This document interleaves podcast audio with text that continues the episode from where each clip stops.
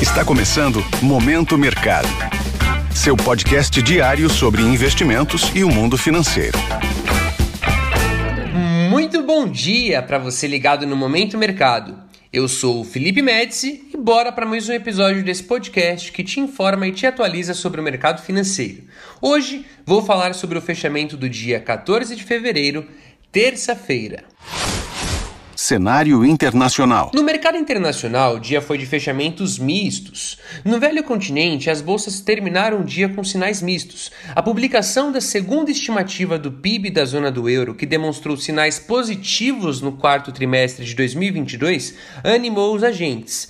Em contrapartida, a elevação de 0,5% no índice de preços ao consumidor nos Estados Unidos, CPI na sigla em inglês, no mês de janeiro, pesou nos negócios.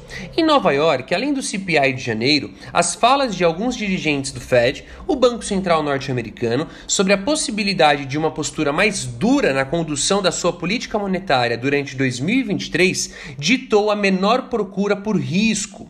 Os índices Dow Jones e S&P 500 recuaram. Na contramão, o Nasdaq avançou 0,57%, com destaque para as ações da Tesla, que informou ter observado sinais positivos de recuperação de vendas na China.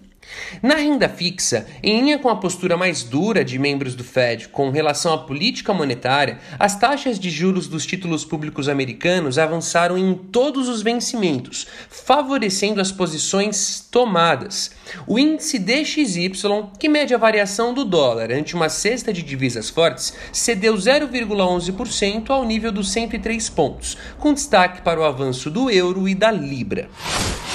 Cenário nacional. Por aqui, no câmbio, o dia foi de muita volatilidade. Mesmo com alguns pares do real ganhando força no exterior perante o dólar, a divisa brasileira foi na direção contrária.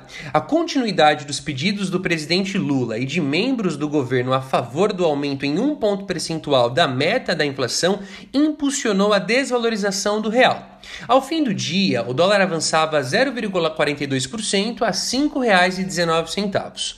Na renda fixa, as taxas iniciaram o dia com alívio nos prêmios, porém, na parte da tarde, este alívio perdeu ímpeto, com os novos ruídos envolvendo a discussão sobre o aumento das metas de inflação. Ao fim do dia, as taxas dos contratos de juros futuros cederam em todos os vencimentos, com os agentes amparados na leitura positiva sobre a postura do presidente do Banco Central, Roberto Campos Neto, de defender a não elevação da meta de inflação e estar totalmente aberto ao diálogo com o governo. Assim, as posições aplicadas, isto é, que ganham com a queda das taxas, foram favorecidas. Na bolsa, com o mau humor no exterior e com as incertezas locais sobre as discussões ao redor das metas de inflação, o Ibovespa fechou o dia no campo negativo. O principal índice da bolsa brasileira recuou 0,91% para a casa dos 107 mil pontos pontos, com destaque negativo para o setor de bancos e commodities, com algumas exceções de nomes que fecharam em alta, como Banco do Brasil e Vale.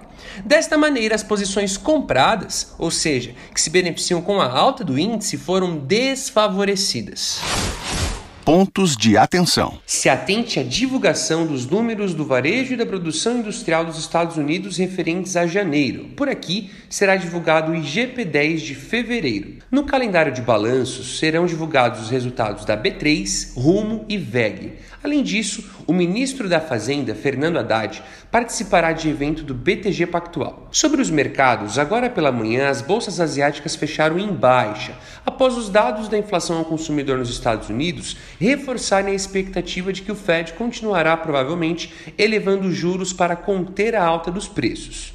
As bolsas europeias operam mistas após dados de inflação do Reino Unido e balanços de grandes empresas.